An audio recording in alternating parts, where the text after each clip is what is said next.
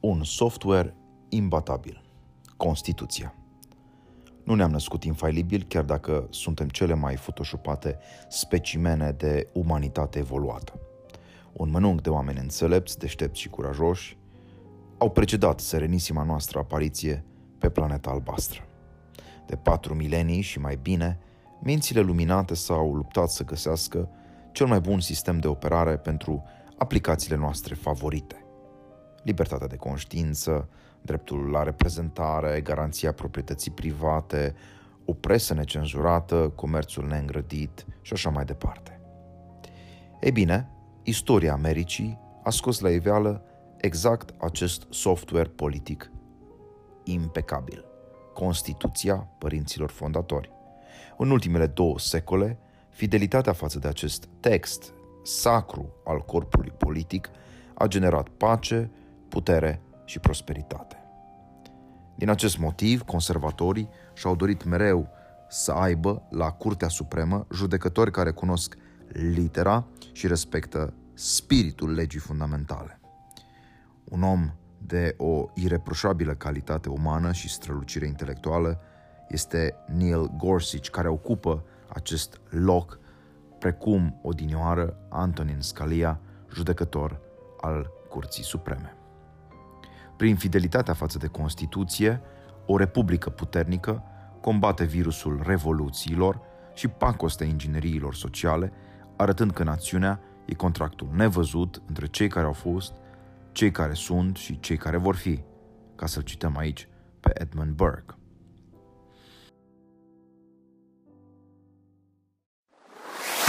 Într-o lume de busolată, tinerii caută modele, iar adulții vor să înțeleagă viitorul. Citește ultima carte a lui Mihai Neamțu despre povara libertății. Sfinți, atei, genii și gangsteri politici, ce ne-au dat și ce ne-au luat.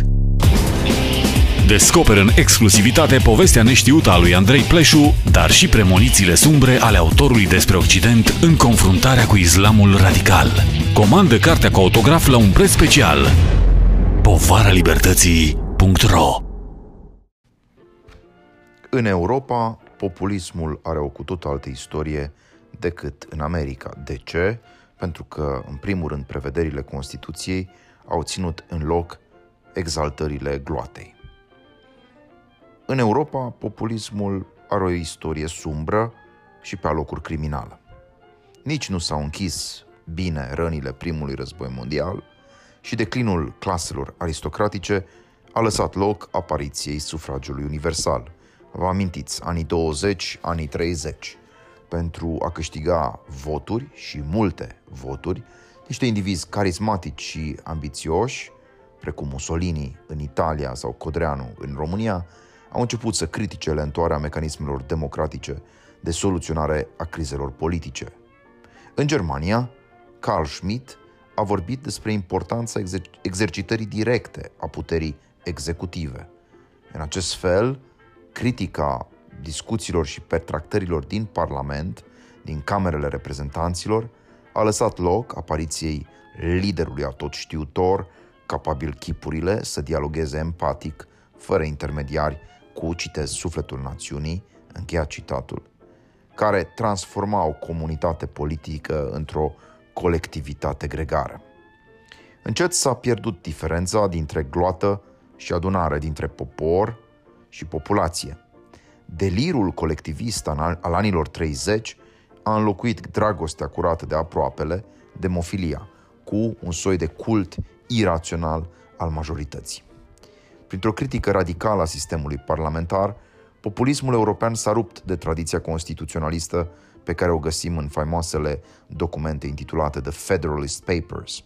Nu, aceste lucruri n-au mai contat atunci când proletariatul sau o etnie predominantă rasial a trebuit să triumfe.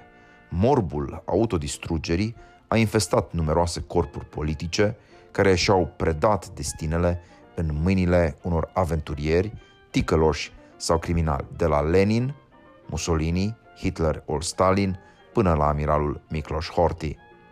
Într-o Europa a resentimentelor plebee, vocea unui conservator, a unui moderat, a unui gânditor prudent precum Winston Churchill s-a auzit foarte greu. Acesta afirma valorile perene, care marchează durata lungă a istoriei civilizației, nu perspectiva scurtă. Bătrânul continent a cunoscut așadar tensiunea dintre conservatorii prudenți și populiștii înfierbântați. Pentru a salva libertatea individuală, apologeții moderației au scos la iveală toată urâțun, urâț, urâț,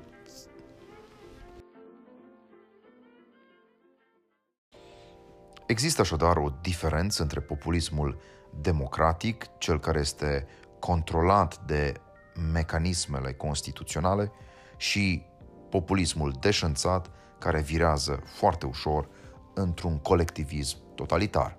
Într-o Europa a resentimentelor, vocea unui conservator precum Winston Churchill s-a auzit foarte greu, dar el, împreună cu alți britanici, s-a opus minciunii și a afirmat valorile perene, cele care marchează durata lungă a istoriei civilizației, în detrimentul isteriei de moment. Europa a cunoscut așadar tensiunea între conservatorii prudenți și populiști înfierbântați. Pentru a salva libertatea individuală, apologeții moderației au fost obligați să scoată la iveală toată urățenia demagogiei. Sunt însă și alte critici pe care le putem aduce populismului. Le putem face din perspectiva unui elitism cultural asumat. Haideți să recunoaștem că există virtuți umane și că există forme de excelență artistică care se situează deasupra oricărui regim politic. Acestea transcend, de fapt, opinia de moment și, bineînțeles, trecătoare, ca să nu spunem schimbătoare, a poporului. Genul lui Socrate. Da, Socrate a fost condamnat cu o majoritate de voturi la moarte, dar geniul său a strălucit în timp. Isus a fost ucis la rândul său undeva la marginea Ierusalimului. Învățătura însă pe care ne-a lăsat-o guvernează și astăzi sufletele a sute de milioane de oameni. Putem merge mai departe, vorbind despre frumusețea dantelată a domului din Milano, despre perfecțiunea gazonului englezesc, despre splendoarea cerului din picturile lui Van Gogh, despre bărbăția unor mari generali, precum Dragalina, ori despre simplitatea formelor lui Constantin Brâncuș. Toate acestea transcend, repet, transcend sau depășesc opiniile trecătoare ale mulțimilor. Aici e important să recunoaștem că pe lângă opinia sau vocea poporului e nevoie de o instituție numită profetism. E vorba de cei care se angajează la trezirea religioasă ori spirituală a celor adormiți. Profeții nu sunt la început populari, însă din nou ei fac istorie. Din potrivă, demagogii, cei care se opun profetismului, flatează instinctele primare ale oamenilor și pornirile joase, inclusiv dorința de răzbunare. Atunci, o mână de satrapi ajunge să folosească furia mulțimii în interes personal. S-a întâmplat cu Georges Danton în timpul Revoluției franceze sau cu Leon Trotsky în timpul Revoluției bolșevice. Nici Che Guevara sau Kim Il-sen n-ar fi avut o ascensiune politică fără ca resentimentele gloatelor să fie speculate. Iată de ce istoria modernității politice ne arată cum revoluțiile sunt de fapt la începutul unor frustrări colective și chiar sunt generatoare de anarhie. Falșii mântuitori nu aduc soluții practice, ci doar caută un țap ispășitor pe care nepăstuiții soartei să-l poată lovi cu pietre.